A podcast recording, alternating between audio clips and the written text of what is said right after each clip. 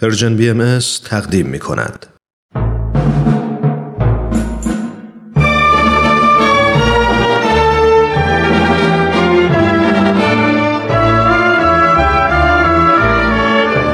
رادمردان جاوید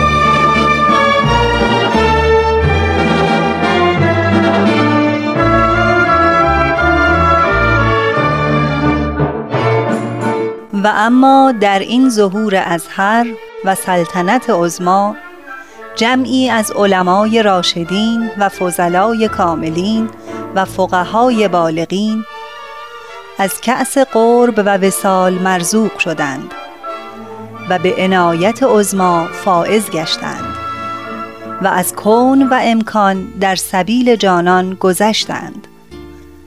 همه اینها محتدی و مقر و مزعن گشتند برای آن شمس ظهور. به قسمی که اکثری از مال و ایال گذشتند.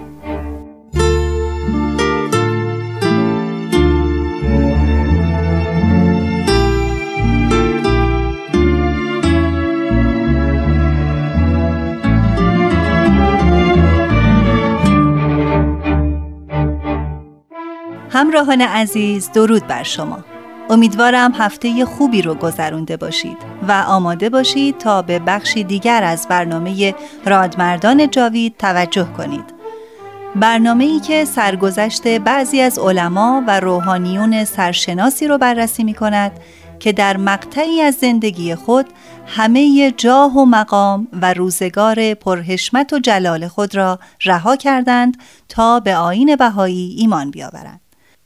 تا آنچه را خود یافته بودند به دیگران هم عرضه کنند.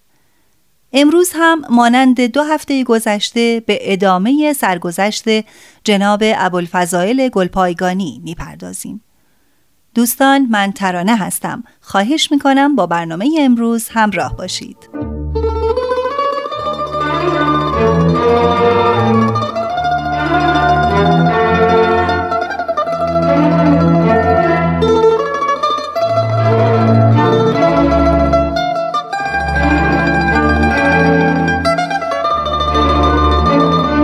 در سال 1876 میلادی بود که موفق به ایمان به آین جدید شدم و این اولین سال تولد روحانی من بود.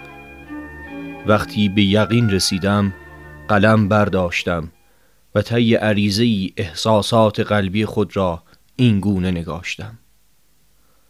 ربنا سمعنا منادیا ینادی للایمان ان آمنو به ربکم آمنا ربنا فغفر لنا ذنوبنا و کفر عنا سیئاتنا و شرنا مع الابرار.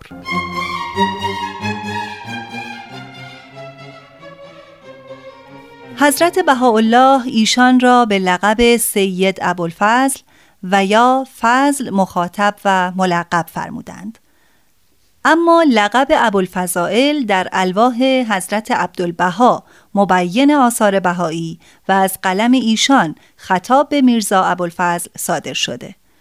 آن حضرت میرزا را به القاب یا ابوالفضل و امه و اخاه مخاطب فرمودند. یعنی ایشان را پدر علم، مادر علم و برادر علم خواندند. خلاصه آنکه او دیگر آرام و قرار نداشت. آین جدید را به جمعی دیگر اعلام و ابلاغ کرد. چیزی نگذشت که آوازه ایمان او به آین بهایی در همه جا پیچید و او که تا آن زمان یکی از دانشمندان و روحانیون تراز اول بود ناگهان به کفر متهم شد. این موضوع بهانه ای شد تا همه اموال و املاکش را از دست بدهد. مباشر املاک من محمد رحیم نام داشت. او که موقعیت را مناسب دید برای تصاحب اموال و املاک من به کامران میرزا نایب السلطنه که فرزند ناصر الدین شاه بود و حکومت تهران و گیلان و مازندران را داشت خبر داد که میرزا ابوالفضل بابی شده. مرا گرفتند و در بند آهنین کشیدند و همه اموال را به تاراج بردند. پنج ماه بعد با وساطت میرزا حسین خان مشیر و دوله وزیر جنگ از زندان آزاد شدم اما اقوام جناب ابوالفضائل و به خصوص برادرش میرزا هدایت او را در فشار بیشتری گذاشتند. وقتی آوازه بهایی شدن او پیچید، میرزا هدایت از گلپایگان به تهران رفت و مدتی با میرزا به بحث و جدل پرداخت. اما نهایتا از او معیوس گشت. روزی که از منزل بیرون رفته بودم، چون بازگشتم دیدم که منزل خالی است. میرزا هدایت برادرم تمام اساسیه را جمع کرده و با خود برده بود چاره ای ندیدم جز اینکه به مسجد بروم و شب را در آنجا به سر برم اما دیگر سمت خود را هم از دست دادم و از مدرسه ای که در آن تدریس می کردم اخراج شدم پس به نزد مانکجی صاحب رفتم مانکجی صاحب شخص عالی رتبه ای بود که از طرف انجمن پارسیان هندوستان برای سرپرستی امور زرتشتیان ایران به تهران آمده بود. در بغداد به حضور حضرت بهاءالله رسید و هرچند ایمان نیاورده بود اما به آن حضرت و آین بهایی علاقه من شد. از جانب حضرت بهاءالله الواهی به افتخارش نازل شده بود. جناب ابوالفضائل در رساله اسکندریه خود به اخلاق و احوال او به تفصیل اشاره کرده. به هر حال مانکجی صاحب ابوالفضائل را به سمت منشی خود استخدام کرد.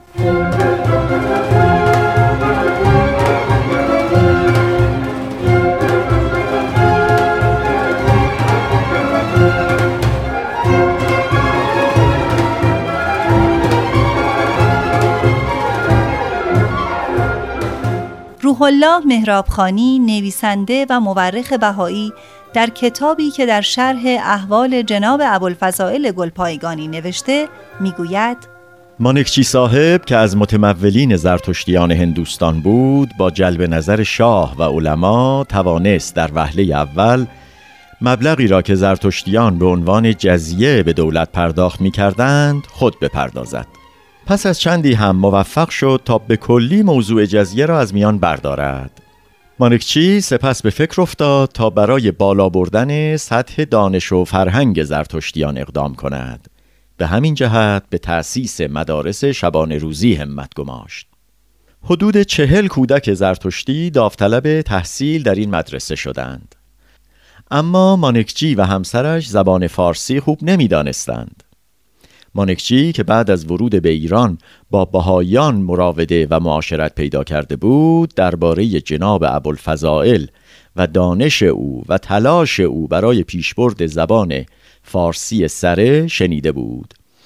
و می‌دانست که جناب ابوالفضائل آثاری هم به فارسی خالص یا سره نگاشته است. این امر مصادف با اخراج جناب ابوالفضائل از شغلش و قارت اموالش بود. مانکچی به او پیشنهاد کرد که در مدرسه تازه تأسیس او ادبیات فارسی تدریس کند و در ضمن سمت منشیگری او و نگارش نامههایش را هم به عهده بگیرد. جناب ابوالفضائل این پیشنهاد را پذیرفت و در آن مدرسه به تعلیم جوانانی چون استاد جوانمرد و ملا بهرام موفق شد که هر دو به آین بهایی ایمان آوردند. جناب ابوالفضائل بعد از آنکه به آین بهایی ایمان آورد سه بار زندانی شد و یک بار هم به پای استنتاق رفت. بار اول در همان سال اول ایمان آوردنش یعنی سال 1293 هجری بود که به تحریک مباشرش میرزا رحیم و فتوای علما واقع شد. به دستور کامران میرزا نائب السلطنه به زندان افتاد و همانطور که قبلا گفتیم میرزا رحیم موفق شد همه اموال میرزا را به نفع خود مصادره کند. پنج ماه بعد به وساطت حاجی میرزا حسین خان مشیر و دوله وزیر جنگ از زندان آزاد شد. روح الله مهرابخانی می‌گوید وقتی میرزا ابوالفضائل از زندان آزاد شد بعضی از علمای تهران به او مراجعه کردند و به او گفتند که اهانت را به اندازه کافی تحمل کرده ای. بهتر از شما در حضور علما از این عقیده تبری کنید و دوباره به مقام و موقعیت از دست رفته خود بازگردید. اما ایشان به ذلت تبری تن نداد. دومین گرفتاری جناب ابوالفضائل زمانی رخ داد که طی وقایعی در سال 1300 هجری قمری در نقاط مختلف ایران عده زیادی از بهاییان اسیر و زندانی شدند. اصل قضیه آن است که در آن سال آقا سید مهدی دهجی که در میان بهاییان و غیر بهاییان شهرتی داشت از عراضی مقدسه بهایی و از جانب حضرت بهاءالله وارد تهران شد. با ورود او بهایان به دیدارش شتافتند.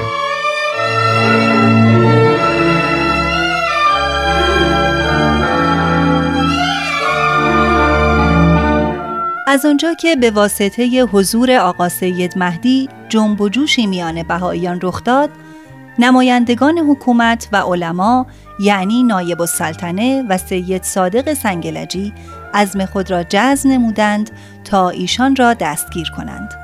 از سوی دیگر دو نفر از اشرار نام عدهای از بهاییان را جمع آوری کردند و نزد یکی از علما به نام ملا محمد رضا همدانی بردند. او که با بهاییان دشمنی داشت اسامی را نزد ملا علی کنی برد که شاه به او ارج می نهاد و گرامیش می داشت. اما ملا علی کنی آنها را راه نداد تا اینکه صورت اسامی را نزد همان سید صادق سنگلجی بردند. آ سید صادق این کتاب باهایان است این هم اسامی باهایانی است که به شما بد گفتند چه می‌گویید مگر آنها درباره من چه می‌گویند می‌گویند که شما بلا نسبت خر دجال هستید که هر موی شما سازی می‌زند و آوازی می‌خواند. وا دینا وا اسلاما. بدهید به من آن صورت اسامی را. الان تکلیف آنها را روشن می کنم سید صادق سنگلجی کتاب و اسامی را نزد نایب السلطنه کامران میرزا فرستاد. اما او که خود در صدد نقشه ای برای دستگیری سید دهجی بود نمی‌خواست اقدامی انجام دهد تا نقشهش تحت شعا قرار گیرد. پس آنها را از خود راند. من که نمی‌توانم به خاطر شما شهری را به هم بزنم. ببینم بابی ها به منزل شما آمدند و شما را مجبور کردند که دین خود را ترک کنید؟ خیر جناب نایب. پس از جان آنها چه می‌خواهید؟ بروید.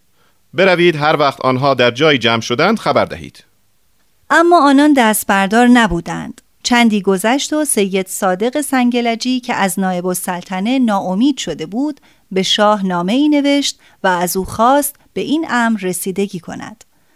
شاه هم طی حکمی کامران میرزا نائب السلطنه را مأمور جلب و دستگیری بهاییان نمود. کامران میرزا هم که از دستگیری سید مهدی دهجی ناامید شده بود دستور داد تا عدهای از بهاییان را گرفتند و به زندان انداختند. اول از همه آخوند ملا علی اکبر شهمیرزادی را گرفتند و بعد 25 نفر دیگر را. من در آن زمان در دروازه قزوین اقامت داشتم. یکی از اشرار به نام غلام حسین و چند فراش حکومتی آمدند و من و استاد حسین نلبند یعنی همان که برای اولین بار باعث شد تا من به تحقیق در امر باهایی بپردازم را با کتب و آثار گرفتند و به زندان بردند. شبی از شبها کامران میرزا نایب السلطنه این بنده را احضار کرد. بیش از دو ساعت در باب تعالیم و اهداف باهایی با من سخن گفت. جناب ابوالفضل اگر دولت ایران گاهی به دستگیری بابیان اقدام می کند محق است. زیرا پادشاه و رجال دولت نمی توانند حوادث گذشته این طایفه را از یاد ببرند. مبارزات ایشان در مازندران و زنجان و نیریز علیه دولت و ملت از خاطر نمی رود اگر بعضی امور از بابیه در اوائل ظهور آن آین سر زده که به گمان حکومت مغایر مسلحت بوده عذری ندارد. اما بهاییان را به گناه بابیان معاخذه کردن بسیار عجیب است. از آنجا که مشاهده می شود این افراد بیگناه به زندان و حبس افتاده اند پس لابد رفتار حکومت با بابیان هم جای تأمل دارد. چه می‌گویید؟ حکومت از جان و مال رعیت حفاظت کرد. صحبت گذشته را رها کنید جناب نایب السلطنه. فعلا مشاهده می شود که حکومت به خانه ادهی از بیگناه ترین و بیدفاع ترین همین رعیت هجوم برده و بیدلیل آنان را به حبس انداخته و استنتاق می کند دلیل آن چیست؟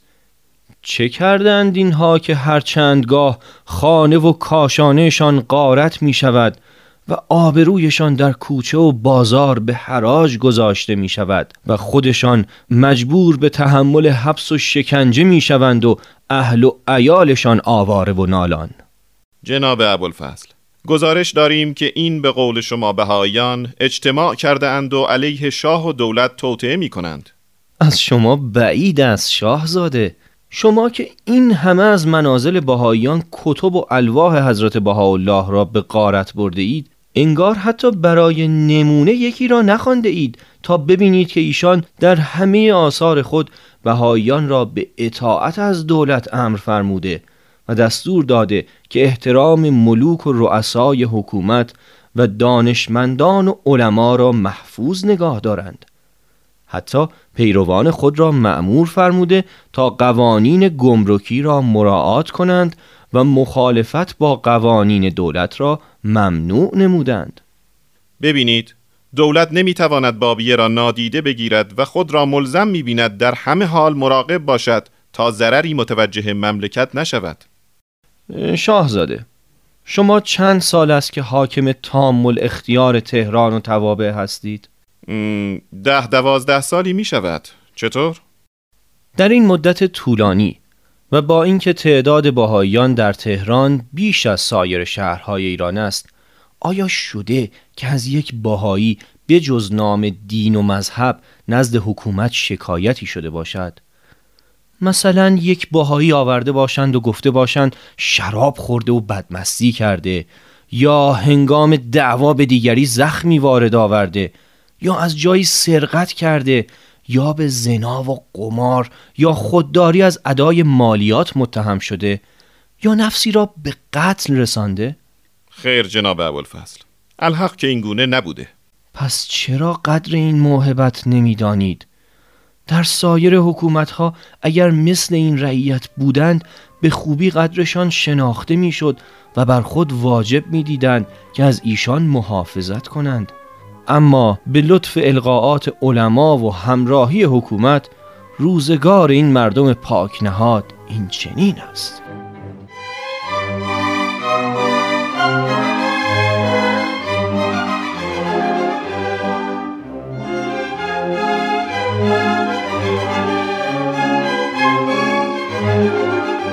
سرانجام حکومت سید مهدی دهجی را دستگیر کرد.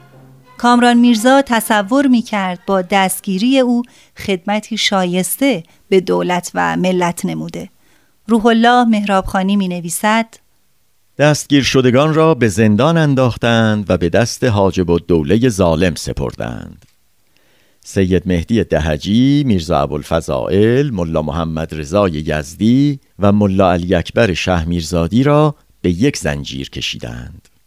انباری که محل حبس آنان بود مرتوب بود و چند روز بعد از حوز حیات راهی به آنجا باز شد و آب همه را فرا گرفت. اوضاع به نحوی پیش می رفت که آنها و دیگر زندانیان مطمئن شده بودند که حتما به شهادت خواهند رسید. بیست و دو ماه گذشت و دو واقعه باعث شد که زندانیان محفوظ بمانند و آزاد شوند. اول مرگ ناگهانی سید صادق سنگلجی همان عالمی بود که باعث و بانی این ماجرا شد. و دیگر دلدرد شدیدی بود که ناصر الدین شاه دچارش شد. او درمان نمی‌شد. کار به آنجا رسید که نظر کرد اگر دردش درمان شود زندانیان را آزاد کند. همان شب رو به بهبود رفت و درد به کلی از بین رفت. شاه هم به عهد خود وفا کرد و دستور داد تا زندانیان را آزاد کنند و به هر یک یک عبا و مقداری پول دهند.